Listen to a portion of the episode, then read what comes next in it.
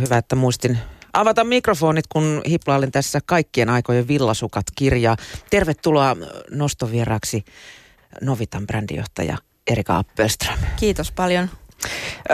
Heti alkuun nyt tehdään termeistä selvää. Kumpi on nyt oikein, kutominen vai neulominen? Neulominen taitaa olla enemmän suomen kieltä, mutta mun mielestä murresanat olkoon kunniassaan, eli kumpaa tahansa voi käyttää. Niin, siis mä oon kuullut, että tämä jakaa Suomen. Kyllä. Eli toiset kutoo ja toiset neuloo. Lännessä neulotaan, toisinpäin lännessä kudotaan ja Itä-Suomessa neulotaan. Joo. Niinpä se meni. Novita viettää siis 90-siään tänä vuonna. Vetreä 90. Vetreä 90.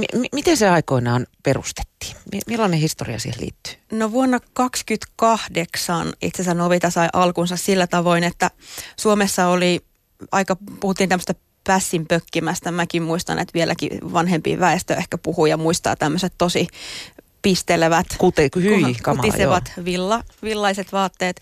Ja tosiaan sitten Ernst Kylffe, joka 28 vuonna päätti, että hän haluaa alkaa kehittämään tämmöistä kampalankaa ja lähti sitten 50-vuotiaana hakemaan oppia Englannista, joka on edelleen ja oli silloinkin tämmöinen, missä lähti paljon myös niin kuin tekstiilialalle muitakin.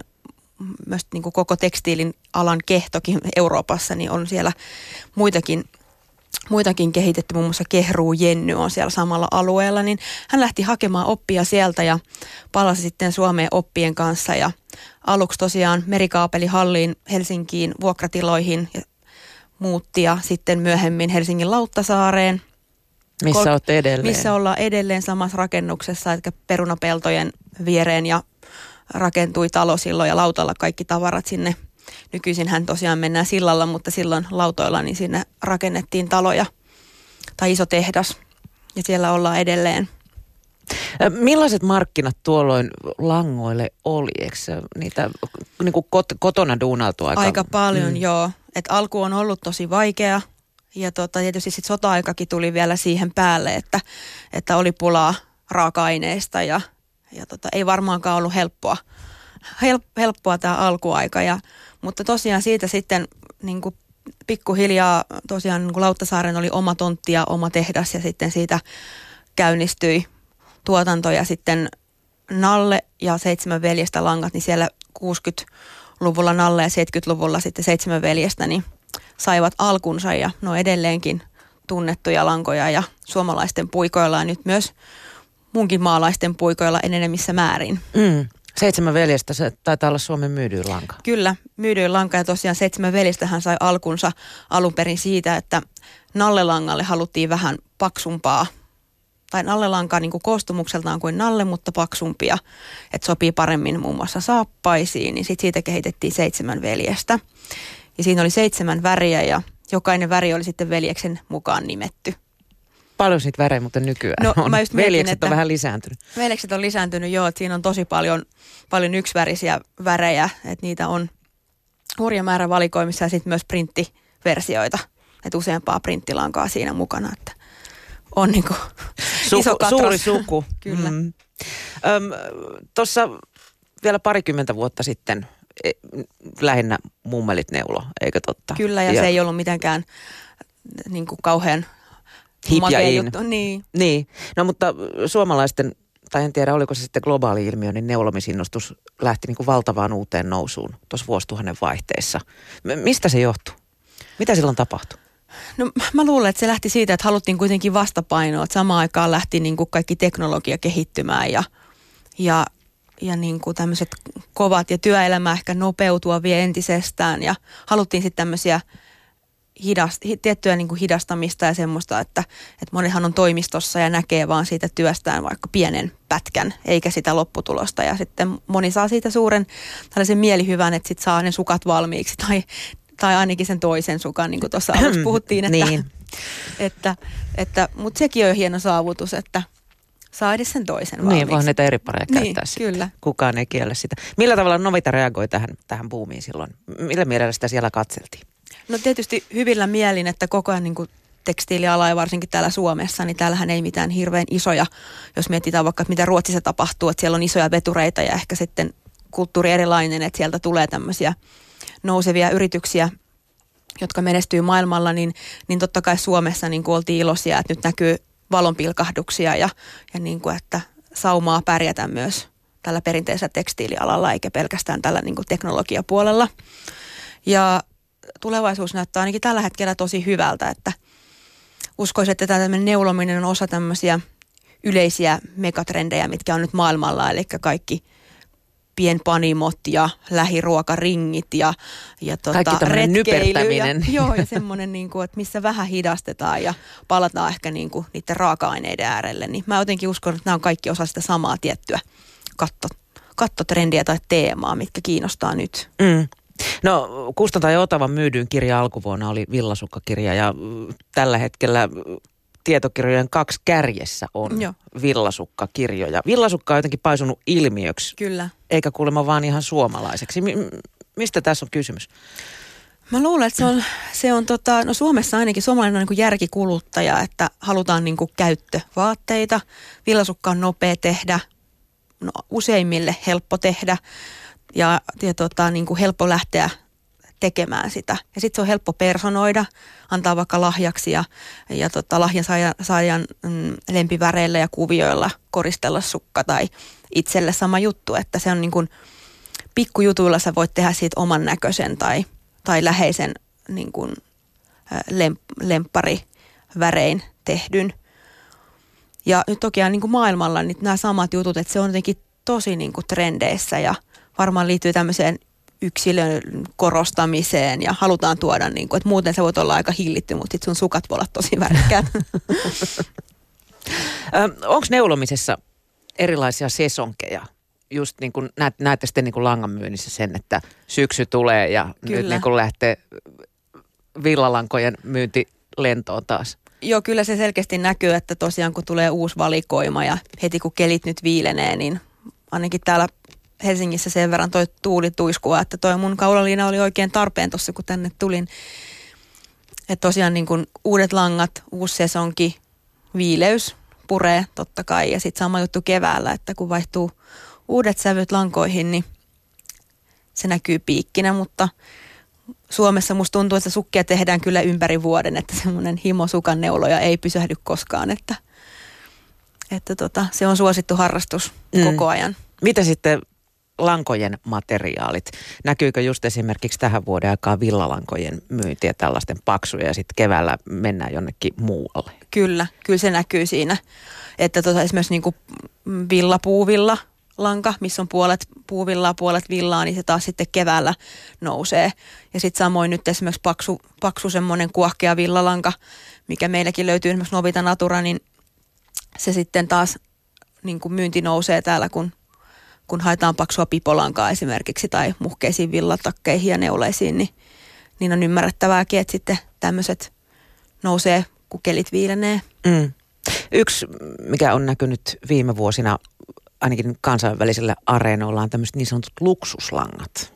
Eli niissä on sitten silkkiä ja ties mitä. Joo. Löytyykö Novitalta myös tällaisia? Olette sitten vastannut tällaiseen haasteeseen? Ainakaan toistaiseksi meillä ei löydy ihan nyt näin luksuslankoja, että meillä on tämä tietty tämmöinen hintapiste, mihin tuotteet tarjotaan, eli että hinta-laatusuhde pidetään niin kuin hyvänä, mutta että ihan tämmöisiin, ainakaan toistaiseksi ei olla lähdetty tähän silkkiosastoon tai niin kuin superfine-villaan.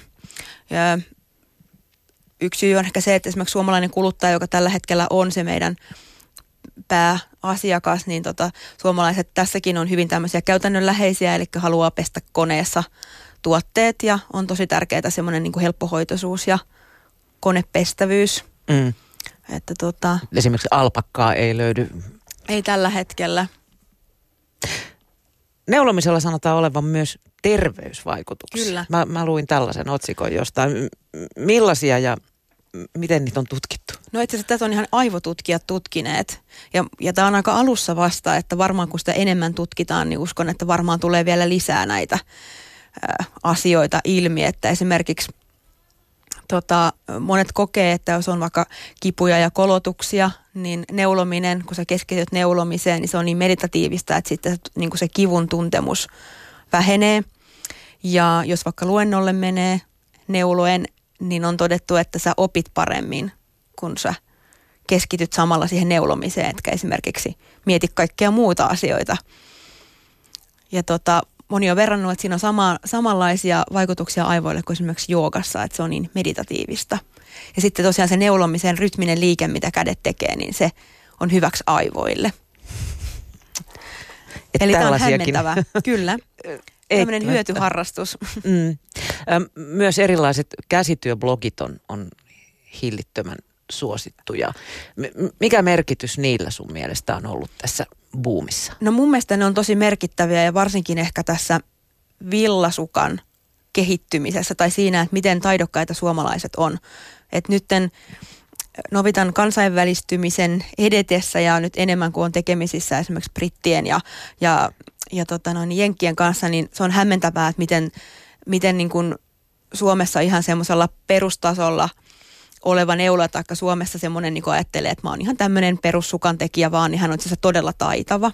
Eli meidän taito on täällä ihan niin kuin omissa sfääreissään. Ja mä uskon, että just nämä neuleblogit, nettiyhteisöt esimerkiksi, meillä on Novita Nitsissä semmoinen neulomoniminen yhteisö, missä on yli 100 000 ihmistä, niin tämmöiset ruokkii toinen toisiaan, että kuluttajat niin kuin rikastuttaa toinen toistaan töitä sillä, että joku aina keksii jotain ja sitten kertoo, että mitä on tehnyt ja miten on tehnyt ja se oppi tavallaan kasvaa niin kuin aina vähän kuin lumipallo, että opitaan lisää ja kokeillaan uusia juttuja.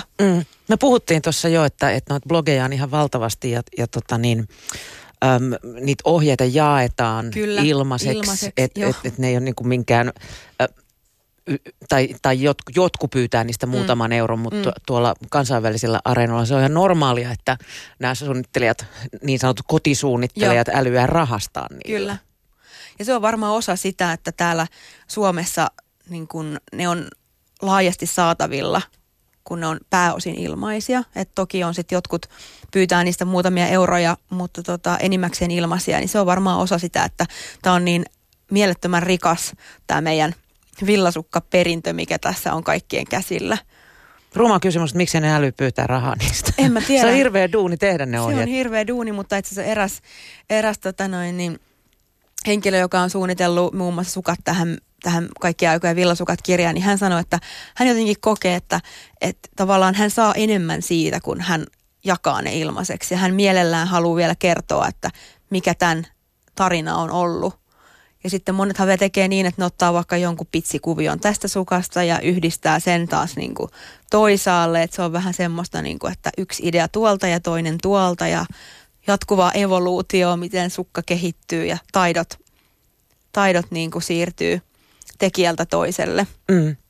Onko Suomessa ammattisuunnittelijoita? No, vai tehdäänkö näitä vähän niin kuin sivutyönä sitten? Varmaan pääosin sivutyönä, mutta esimerkiksi Niina Laitinen, joka on suunnitellut myös tähän kirjaan muutaman mallin, niin mä uskoisin, että hän kyllä on ehkä yksi niitä harvoja, jotka, jos ei nyt ihan kokonaan, niin ainakin valtaosan varmaan tekee kaikkea villasukkiin ja villasukkakirjoihin liittyvää. Kuka teillä Novitan mallit suunnittelee? No meillä on oma suunnittelutiimi, eli valtaosa noista meidän lehden ja sitten me tehdään myös muille käsityö- ja aikakauslehdille malleja, niin meillä on omat suunnittelijat. Ja sitten jonkun verran käytetään myös freelance-suunnittelijoita ja he tuo sitten aina sitä omaa näkemystä, että saadaan sekin pidettyä semmoisena monipuolisena. Mennään sitten näihin neulomisen mysteereihin. Joo. Jotka ihmisiähän askarruttaa. Just kun sä sanoit, että ihmiset yhdistelevät eri kuvioita ja Kyllä. malleja. No nehän useimmiten sitten ohjeet tehty myös eri langoista. Kyllä. Mä oon joskus pääni puhki miettinyt, että miten mä lähden vaihtamaan lankaa johonkin toiseen. Jos jonkun ohjeen lankaa ei ole saatavilla. Mä itse luen aika paljon muumaalaisia ohjeita, niin täältä kun ei sitä lankaa ihan heti saa. No kannattaa katsoa se langan tiheys tai se vähän riippuu, että jos lukee vaikka englanninkielisiä ohjeita, niin siinä on ehkä mainittu eri lailla kuin mitä Suomessa, mutta voi katsoa, että mikä on sen langan paksuus, mille puikolle se on suositeltu ja katsoa, että mikä olisi mahdollisimman lähellä oleva sitä ohjeessa mainittua lankaa. Ja sitten kannattaa tehdä mallitilkku. Eli yleensä ohjeessa mainitaan se, että yleensä 10x10 kokoinen tilkku ja sitten siitä voi laskea ne silmukat. Että montako silmukkaa teet sillä langalla, että saat sen kokoisen tilkun. Niin voit varmistua, että ei käy sit niin, että kun oot tehnyt sukkaa pitkään, että se ei mahdu jalkaa tai sitten se on liian iso. Niin ja kannattaa varmaan se materiaali olla aika sama. Mun omiin nuoruuden kämmeihini kuuluu sellainen, että tein villapaidan puuvillalangasta ja se tekele paino sitten joku 17 kiloa loppuviimeksi. Joo, se, kyllä se materiaalivalinta on myös tärkeä ja tuossa sukkalangassa on myös tosi tärkeää, että jos on ihan semmoinen niin kuin käyttösukka, eli että haluaa, vaikka nyt ei ihan saapasukkaa tekisikään, että ihan vaan semmoinen kotosalla käytettävä sukka, että siinä olisi kuitenkin sitä polyamidia mukana. Muuten se on hyvin äkkiä puhki. Se on hyvin äkkiä puhki ja sitten myös niin kuin siinä langassa pitää olla oikeanlainen kierre.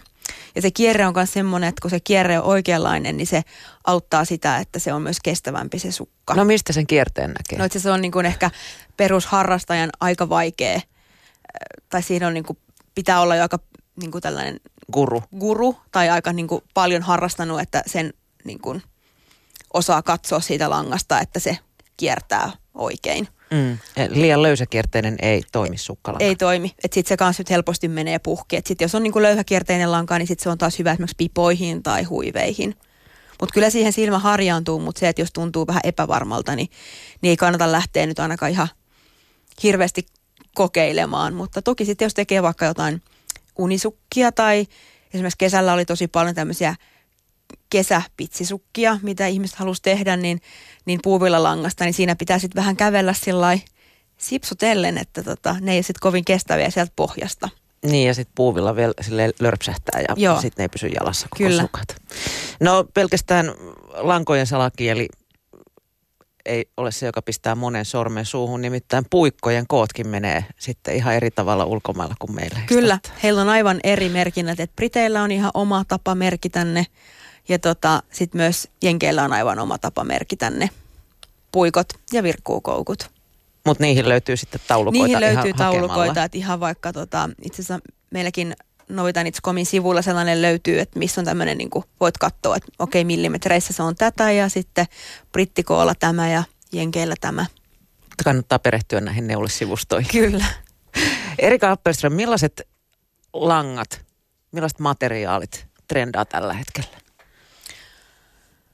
Jaa, vaikea kysymys. Paljon puhuttu siitä, että niin kuin mahdollisimman vähän keinokuitua ja niin luonnonmateriaalia. Kyllä, ja se riippuu aina siitä, että niin kuin mitä työtä on tosiaan tekemässä. Että nythän on paljon erilaisia keskusteluja näiden materiaalien äärellä juuri tällä hetkellä. Että esimerkiksi puhutaan mikromuoveista ja kaikesta tämmöisestä, että sekin jakaa jonkin verran tekijöitä, että toiset haluavat niin kuin, ei eläinperäistä, mutta sitten kuitenkin aika moni haluaa että tämä hämmensi mua. Millaista on ei-eläinperäinen villa? No sehän ei ole villaa, eli sitten se on täysin keinokuitua, esimerkiksi niin kuin akryyliä, jolloin tietenkin sit siitä puuttuu ne kaikki villan hyvät ominaisuudet. Tuntuu iljettävältä. Joo, ja sitten tietysti se ei lämmitä ja näin poispäin. Ja sitten tietysti taas näiden kanssa ollaan näiden mikromuovi asioiden äärellä, että mistä nyt myöskin paljon puhutaan. Tuleeko teille paljon kyselyitä, halutaanko tietää? Jonkin verran tulee kyselyitä, että haluan lankaa, missä ei ole eläinperäistä ja se on mun mielestä ihan ok, että jokainen tekee niin kuin itse, sen mukaan mitä itse haluaa elää. Mutta kuitenkin se, että niin kuin villassa on niin paljon mahtavia ominaisuuksia, mitä ei pysty niin kuin keinotekoisesti lankaan tuottamaan. Muutama vuosi sitten puhuttiin paljon bambulangasta. Joo. Onko sillä markkinoita? No enemmän ehkä kesäsesongissa, että se on niinku bambuviskoosia, eli bambusta viskoosimenetelmällä tehdään. Ja se on tietysti kesällä, kun on lämmintä, niin hyvä materiaali, esimerkiksi bambupuuvilla lanka. Löytyykö Novitalta bambua? Meillä oli sitä edelliskesällä, taisi olla meidän valikoimissa, oli semmoista bambuviskoosia lankaa ja se on tosi kiva kesälanka, että laskeutuu hyvin ja siinä on kaunis kiilto.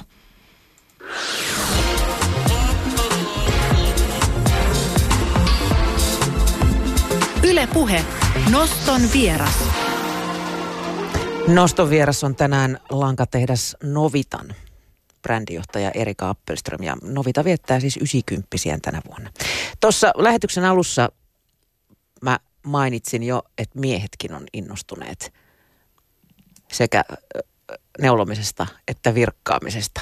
Miten, näkyykö se teillä jotenkin? No meidän... Vai pistää se niin kuin, että rouvan asialla, että voitko käydä hakemassa lankoja? No kyllä se niin kuin, nainen on se meidän kuitenkin se, joka eniten on, tai niin kuin meidän niin kuin pääkohderyhmää ja meidän asiakkaat on pääasiassa naisia, mutta on totta, että esimerkiksi tuolla meidän Novita Nitsikomissa niin 5-10% kävijöistä on kuitenkin miehiä. Että kyllä heitä on. Millaisia ohjeita ne hakee? Sukkia tehdään aika paljon ja tosiaan silloin, mistä mainitsitkin, niin tämä pipopuumihan oli erityisesti tämmöisten nuorten snoukka-kundien harrastus ja edelleenkin on, että kyllähän tuossa keväällä esimerkiksi kun oli olympialaiset, niin siellä oli yllättäviäkin, tai ainakin itseni yllätti, että aika monta semmoista henkilöä niin kuin olympiaurheilijoiden joukosta, jotka tunnustautui neulojiksi. Että he tekivät peittoa siellä porukalla ja sitten luovuttivat Sauli Niinistön juuri syntyneelle lapselle. Mm. Uskotko, että tämä on ihan pysyvä ilmiö? No mä toivon, että se on. Että sehän on ihan mahtavaa, että voi niin hyvin kuvitella, että niinku urheilijoille esimerkiksi niin hyvää vastapainoa sille harjoittelulle. Ja ehkä sitten kun siellä joutuu kisapaikoilla odottelemaan, niin sen sijaan, että hermoilisi, niin sitten voi tehdä tätä meditatiivista neulomista tai virkkaamista. Mm. Mä tiedän, että tämä on kauhea kysymys, hirveän laaja juttu, mutta mistä tunnistaa hyvän langan, jos lähtee lankakaupoille? Onko jotain nyrkkisääntöjä olemassa? No laadukkaan langan. Äkkiseltään ei tule yhtä sääntöä, että se, että mitä olet tekemässä, että se kohtaisi se langan ominaisuudet, sen työn. Tuossa aikaisemmin jo puhuttiin, että teetkö sukkaa vai huivia. Ja varsinkin, jos on aloitteleva harrastaja, niin sen ensimmäiseen työhön niin kannattaa aika kuitenkin niin kuin katsoa, mitä siinä ohjeessa esimerkiksi on mainittu, että ei lähde ihan hirveästi aluksi niin kuin liikaa kokeilemaan, ettei tule sitten pettymyksiä sitä kautta, että se ei, että valitsee vaikka jonkun pipolangan sukkiin ja siitä sitten ei oikein tulekaan mitään. Mm. Voiko hinnasta päätellä yhtään, että onko kyseessä laadukas lanka? No, toi on vaikea kysymys. Kyllä sillä varmaan jotakin osviittaa on, mutta ehkä myös sit siihen työhön, että miten paljon on valmis maksamaan. Sama kuin vaikka, että ostaa valmis vaatetta, että missä tavallaan menee se raja. Kipuraja, mikä on riittävän hyvä sinulle. Niin. Miten tärkeä tekijä hinta on, kun ihmiset ostaa? Kyllä se on ainakin Suomessa tosi merkittävä. Että se ei voi olla ihan, niin kuin puhuttiin tästä aiemmin tästä luksusgenrestä, niin se ei ehkä välttämättä ole, niin kuin jos mietitään isoissa määrin, niin Suomessa en usko, että heitä on, mutta että heitä ei ole niin isoa joukkoa. Ja sitten tietysti siihen hintaan ja laatuun liittyy tietysti monia muitakin tekijöitä, kuten esimerkiksi tämä tuotantoketju. Onko kotimainen tuotanto tai ei, että sekin on ihan sitten sen, yhtä lailla kuin se hintapiste, niin se on sitten sen ostajan niin kuin arvoasia, että esimerkiksi valtaosasta Novitan lankoja löytyy se avainlippumerkki, joka on sitten merkki siitä, että on tehty Suomessa ja työllistää suomalaisia, ja tällä on tosi iso merkitys sitten monille meidän suomalaisille asiakkaille. Ja itse asiassa merkitystä myös meidän kansainvälisille asiakkaille, koska he pitää sitä luotettavana ja se on osa sen langan arvoa. Niin sä kerrot, Novita on kovaa vauhtia kansainvälistymässä. Kyllä. Mitä se tarkoittaa? Tuollahan on hirveä skaba ulkomailla. Joo, siellä on tosiaan, että pelkästään niin kuin Britanniassa on 60 lankamerkkiä niin kuin skabaa. Niin eikä tarvitse mennä Ruotsiin. Kyllä. Mm. Eli tosiaan syyskuun alussa Novita-langat pääsi John Lewisin tavarataloihin ja heidän verkkokauppaansa. Että se oli niin kuin iso tämmöinen näkyvä avaus tässä meidän kansainvälistymisessä. Ja nyt sitten ollaan pääsemässä myös jenkkien verkkokauppoihin, ja tämähän on totta kai niin kuin, kaikki on niin kuin maailmanlaajuista, koska niin kuin verkkokauppahan toimii yli maantieteellisten rajojen, mutta kyllä selkeästi nyt tämmöinen Suomi-buumi siivittää meitä ja se, että me ollaan niin kuin haluttu vahvasti meidän niin kuin brändi-ilme ja meidän viestit ja kaikki tekeminen ja neulemallit, niin me niin kuin meidän tuodaan näitä meidän juuria ja tätä meidän pohjoista lukea ja designia niin kuin entistä vahvemmin. Ja se kiinnostaa nyt ulkomailla. Pohjoinen eksotiikka. Kyllä, se on juuri sitä. Mikä sitten Novitan asema nykyään on meillä kotimarkkinoilla? Täälläkin jos menee lankakauppaan, niin siellä on merkkiä vaikka kuinka paljon. Kyllä me niin kuin isossa kuvassa niin ollaan merkittävä edelleen kotimaassa ja niin totta kai toivotaan jatkossakin tämän asian olemaan, että kyllä niin kuin kotimaa ja kotimarkkina on meille äärimmäisen tärkeää, ettei missään tapauksessa haluta unohtaa täällä näin olemista ja näkymistä ja kuluttajan kanssa kommunikaatiota, että vaikka samalla tuolla haetaankin uusia markkina-alueita, että on tosi tärkeää, että me ollaan hirmu lähellä, että meillä on esimerkiksi meidän useissa somekanavissa niin kuluttajan kanssa päivittäin ihan viestitellään ja kommunikoidaan, että ollaan niin kuin tosi lähellä ja niin kuin välitöntä se kommunikaatio. Ja niin halutaan olla jatkossakin. Sä puhuit tuossa jo, miten merkittävä nettikauppa on. Mä itse ostan netin kautta suurimman osan langoista ja kerettiläisenä kyllä usein ulkomailta sitten. Niin miten se on vaikuttanut Novitaan? Haluatko ihmiset edelleen tulla hiplailemaan niitä? Aika moni haluaa hiplailla, kun ensimmäisen kerran on ostamassa, että miltä tämä tuntuu ja millainen tämä on ja nähdään ehkä ne värit ensimmäisen kerran ihan livenä, mutta sitten kun se kerran sä oot ostanut ja se merkki on jollain lailla tuttu, oot nähnyt ehkä vaikka messuilla tai sitten tietysti sosiaalisella mediallakin on merkitystä, että jos näet paljon, että okei, tätä nyt muutkin käyttää sukkiin, niin ehkä minäkin sitten uskallan lähteä kokeilemaan. Ootte sitten lähtenyt sponsaamaan näitä bloggareita, niin kuin että nimenomaan teidän langoilla sitten tekee? Meillä on jonkin verran jo ja varsinkin tuonne niin kuin jonkin verran kotimaassa kyllä.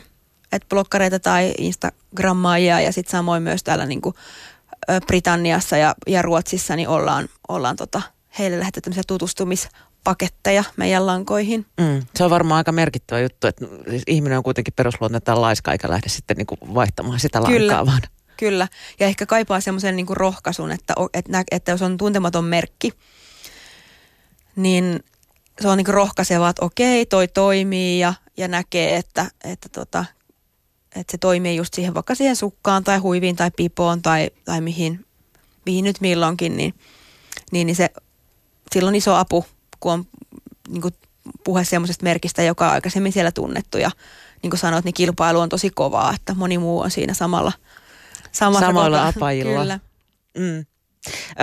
Nykyäänhän äärimmäisen tarkkaa on eettinen tuotanto ja näin poispäin. Joitain vuosia sitten puhuttiin mulesingista. Joo.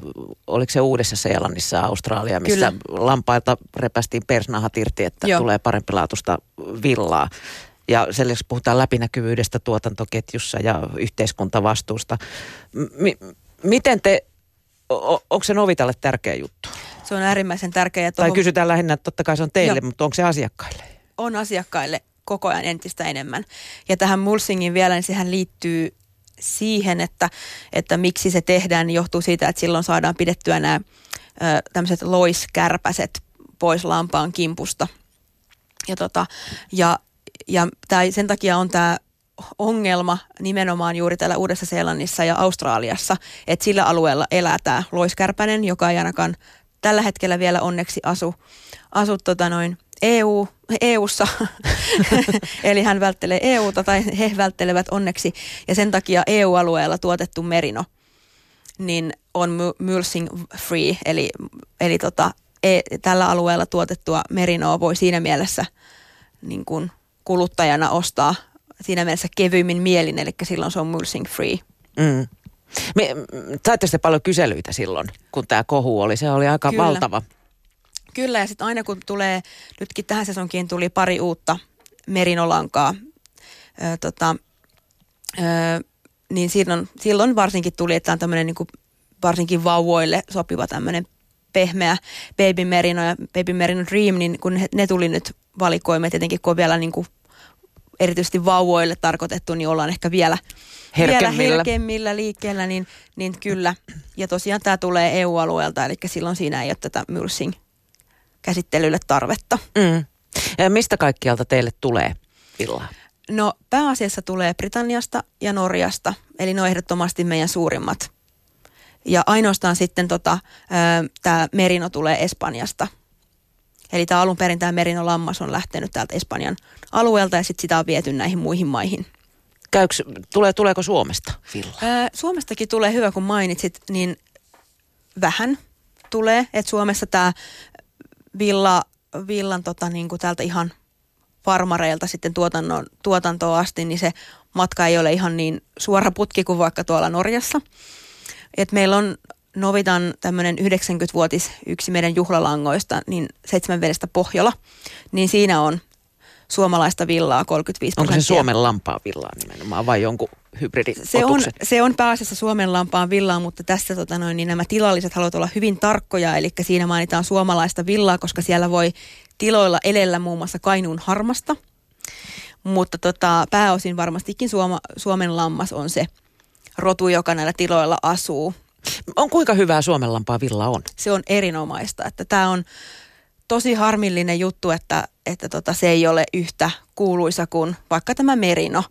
Ja mä tiedän, että kovasti eri yhdistykset Suomessakin tekee töitä esimerkiksi tämän villan keruun tehostamiseksi, eli saataisiin kerättyä ja lajiteltua villa paremmin ja myöskin brändättyä tämä mahtava lammas, eli Suomen lammas. Se on ihan siis todella pehmeää. Ja se voi käsitellä niin, että se ei kutise eikä tule pässinpökkimiä. Se ei ole lainkaan pässinpökkimää. Se on ihan todella upea kuitu. Mitä sitten, Erika, erilaiset trendit ja muoti-ilmiöt? Millä viiveellä lankateollisuus niihin reagoi? No me pyritään tietenkin aika nopeata. Että niin kuin tuossa mainittiin, että on oma tuotanto ja meidän omat designerit ja meillä oma hankintayksikkö, joka kimpassa sitten miettii värejä ja sitten myös suunnittelijat jatkaa sitten aina neulemalleihin asti, niin se on aika semmoinen suora ja niin kuin nopea putki, jos nyt näin voi sanoa, niin se menee aika ketterästi. Ja toki sitten niin kuin lanka taipuu niin moneen, että jos me nähdään jotain ilmiöä, kuten vaikka nyt kesällä oli makrame, nyt toista kesää kovasti tämmöinen solmeilutekniikka, tehdään solmuin vaikka vöitä tai amppeleita tai tällaisia seinäkoristeita, niin sitten meillä niin hyvät designerit sitten miettii, että no mikäs lanka tähän nyt sopii, joka on jo valikoimissa. Eli lankahan on mainio siitä, että se taipuu moneksi. Entä sitten uudet langat? Siis on ollut kaiken näköistä hapsulankaa ja glitteriä ja ties mitä. Kyllä. Ja meidän oman tehtaan valikoimassa tosiaan meillä on tietynlainen konekanta, eli siellä on nämä tietyt langat sitten vuodessa toiseen, jossa väriä vaihdellaan ja näin poispäin. Mutta sitten meille tulee muutama tämmöinen sesonkilanka, jotka on niinku pienessä roolissa kuitenkin meidän valikoimassa, niin niillä tuodaan sitten juurikin näitä tämmöisiä kauden juttuja. Että esimerkiksi nyt on tämmöistä, tämä glitteri, niin kuin sanoit, niin se on nyt taas yksi semmoinen trendiasia, mikä näkyy. No sitten ihan käytännön vinkkejä. Mulla on varmaan 10 eri hommaa kesken ja osa ollut niistä jo vuosia. Mitä niille pitäisi tehdä, jos ei enää oikein inspaa? Mä en tiedä, pitäisikö perustaa, tai ehkä semmoinen onkin joku tämmöinen vaihtoryhmä. Mä en tiedä, olisiko siinä mitään ideaa, kun Facebook-ryhmä, missä voi vaihtaa. Joku tekee loppuun, koska siinä mitään ideaa. Niin, vielä tai kun sen ohje löytäisi jostain, mitä oli tekemässä. Mutta eikö se ole hienoa, että joku jatkaa sitten luovasti sen loppuun? Tai tänne työpaikan kahvilaan, niin tai tuonne johonkin kahvitilaan, että tämmöinen vaihtajaiset. Niin, käyttää sitten luovuutta. No sanoo, että mulla on varmaan 3 Ikean kassia täynnä lankoja ja tekemättömiä töitä. Joo. Mikä on sellainen, sä puhuit just, että tulee näitä makrame-juttuja ja muita, niin mikä on tällä hetkellä in? Joitain vuosia sitten huovutettiin sormet verellä tuolla. Joo, kyllä huovutus yleensä aina nousee melkein joka tässä niin kuin joulukaudessa, että halutaan tehdä tossuja tai patalappuja tai muuta. Mutta joo, makrame oli nyt kesällä yksi sellainen juttu. Isoäidin neliöitä, niistä voi tehdä vaikka kasseja tai pontsoja. Eikö ne ole kestosuosikkeja? Ne on kestosuosikkeja ja isoäidin neliöt esimerkiksi näkyyhän tuolla kansainvälisillä isojen muotitalojen catwalkeilla. Kuten myös sitten näkyy tämmöiset eläinaiheiset neulet, ne oli ehkä joskus 80-luvun. Apua. Missä oli vaikka sorsia tai kaloja tai muita tämmöisiä luonnon eläimiä ja kasveja, niin ne oli, niin kuin Gucciin näytöslavat oli täynnä näitä ja mekin herätettiin henkiin tuolta 83 vuonna julkaistu tämmöinen hieno pihlajanmarjamalli, joka nyt sitten vähän mitotettiin uudestaan, mutta kunnioitettiin alkuperäistä, eli koko kuvio on. Tunnettiin nimellä ennenkin. Myös Sorbuspaita. Joo, okei. Tämä oli uutta. Ehkä pitäkää toi pihlajanmarja vaan, se on ihan hyvä. Ehkä parempi. Joo. Millainen neuloja sä, Erika, itse oot? Viet sä työt kotiin? No joo, kyllä vien. Ja mä oon aika tämmöinen niin kuin haluan helppoja töitä, että esimerkiksi nyt mulla on tässä mukanakin täällä tämmöinen kaulaliina, minkä mä oon tehnyt, eli mä tykkään siitä, että mun ei tarvii ihan hirveästi pinnistellä siinä, että voi katsoa telkkaria tai tai muuten koko ajan tarvii laskea. Mutta tuossa niin kuin alussa juteltiin, niin meillä molemmilla oli tämmöinen yhteinen, että oli samaa sukkailultavasti neulottu molemmat, niin sitten se oli myös kiva vastapainon välillä tehdä oikein semmoista tarkkaa matemaattista kuvioa, että mä keskityin vaan siihen, eikä kyllä tullut mitään muita asioita mieleen, että puolensa ja puolensa. Joo, mutta siinä pitää keskittyä. Kyllä. Niin. Lapset hiljaa nyt. Ei pysty, äiti laskee. Äiti laskee, joo. Kiitos Erika Appelström, kun pääsit noston vieraaksi. Oikein menestyksekästä neulesyksyä. Hyvää neulontasyksyä kaikille.